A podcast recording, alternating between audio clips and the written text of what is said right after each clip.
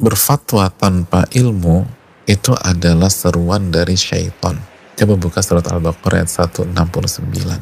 Allah berfirman, "Innama ya'murukum bisu wal fahsya wa an taqulu 'ala Allahi ma la ta'lamun."